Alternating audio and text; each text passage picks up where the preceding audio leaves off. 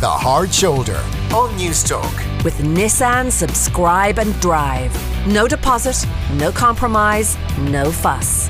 Find out more at nissan.ie.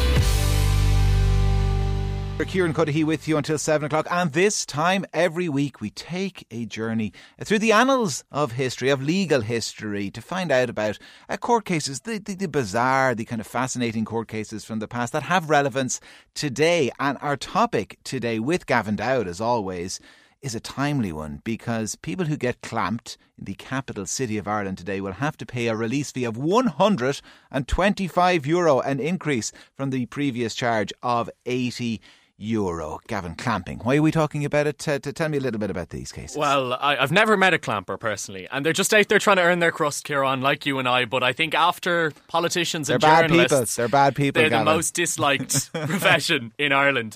Well, I just thought this is something that Newstalk listeners probably have an area of law. I know they're good law abiding people, but it's an area of law they've probably come into contact with. They've mm. come back to their car.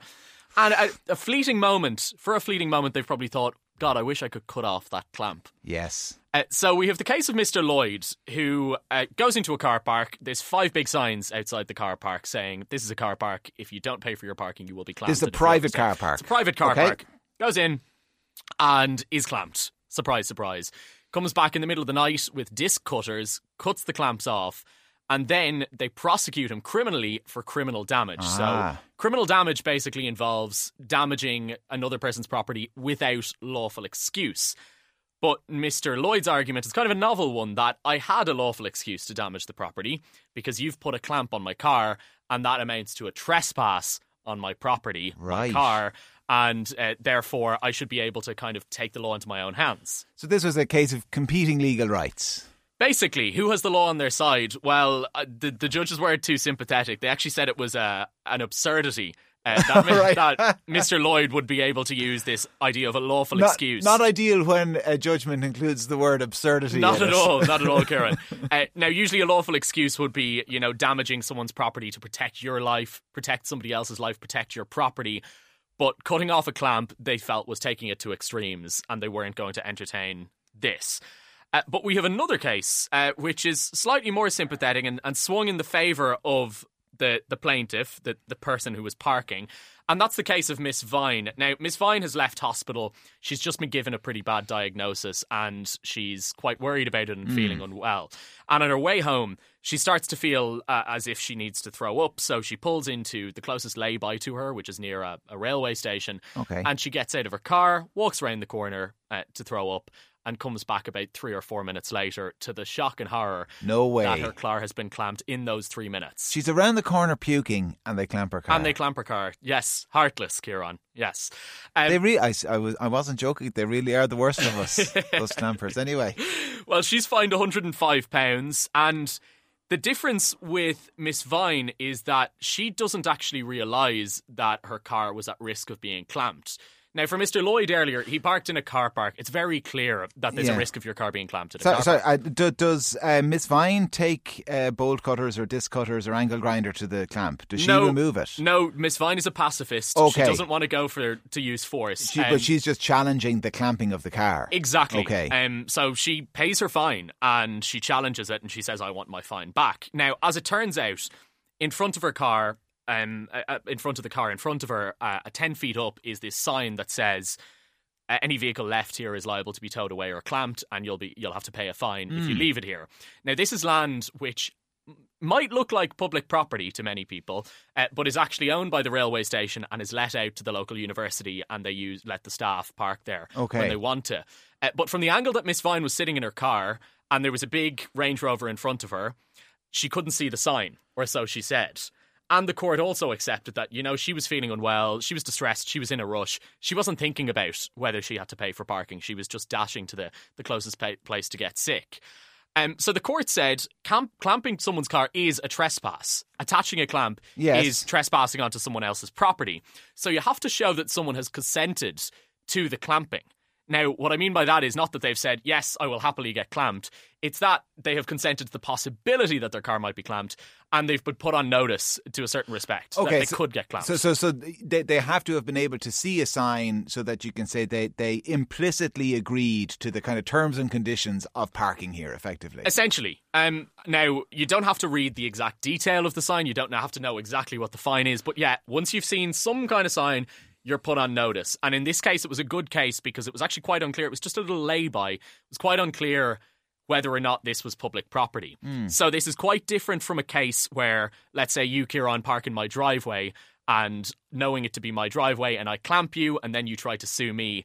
Well, you knew it was pu- private property. You knew it was my driveway. Mm. Here, she actually genuinely believes that it's public property that the world at large is free to, to park on. So that's the difference. Sorry, I'm going to uh, go off on a tangent here. There was a great story about, I think it was Jason McAteer when he was at Liverpool, Hmm. uh, going to uh, uh, Neil Ruddock's house, we'll say it was, and uh, committing a trespass, uh, breaking up his front door with Yeah. like bricks and mortar. Yeah. And and this is apocryphal, like most Jason McAteer stories, that he was breaking up the front door and he kind of had got up to about chest height, you know, and got there at the crack of dawn and was doing it. And the front door of the next door neighbour's house opened and Neil Ruddock walked out. I don't know how true that is. Anyway, sorry, go on. Good story. On. Good story. Um, well, I hope he didn't end up in court afterwards. No, the, no. the angry neighbour.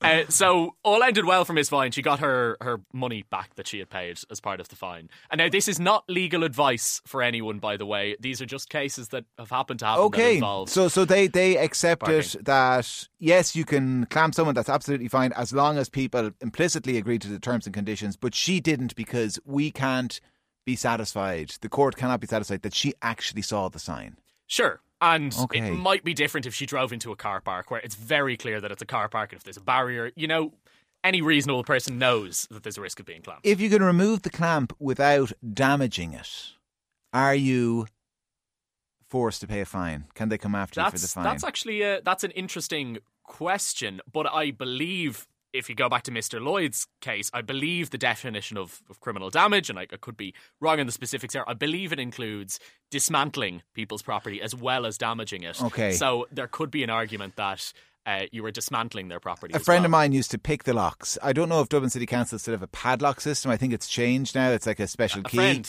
um, a a friend friend, of mine, yeah. uh, he knows who he is, um, and he used to pick the lock at the clamp. He, he just he bought a Okay. lock picking set online on Amazon. You can just buy them, and he learned how to pick padlocks. And he would pick, and sometimes he would just do it to a stranger's car.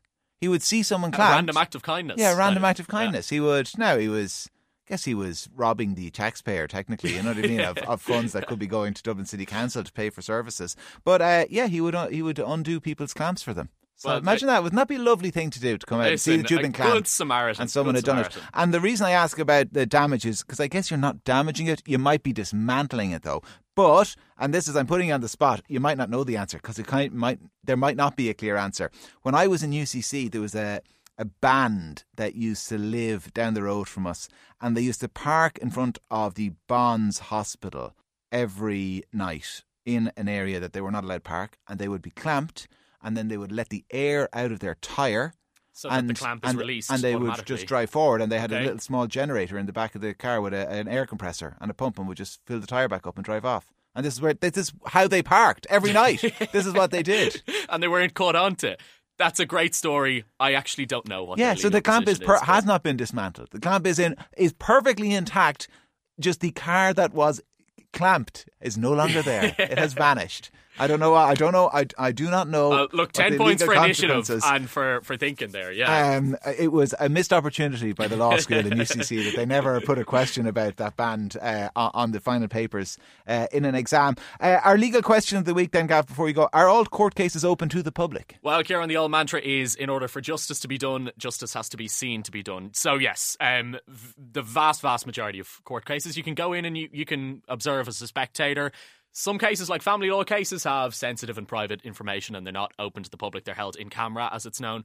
But just a story that I was I was down in shadowing someone in the criminal courts a couple of years ago, and there was quite a high profile trial on at the time, attracted a lot of media attention. I came out of the court and there was a group of pensioners with their flasks of tea and their hang sandwiches. They'd come up from the country on the free uh, travel pass for the day, and they were coming up because I could hear their conversation. They were coming up each day that week to sit in on the trial and, and catch the action. So you know what? One person's murder trial is another person's spectacle. Yeah, all right. There we are. There are most cases, almost all cases, open to the public. What are we looking at next week? So next week, I, we were going to do this this week, but it's a great story. We'll save it for next week. It's the most lucky and the least lucky man in Ireland. He had his winning lottery numbers, but his yes. ticket wasn't validated properly, and he sued the lottery. Is he entitled to his money or not? You'll find out next Oh, I week. have cold sweat even thinking about it. Listen, Gavin Dowd, a pleasure as always, and we will talk to you at the same time next week. Uh, right now, though, on the hard shoulder, we'll get the business news. That's coming up after this very quick break.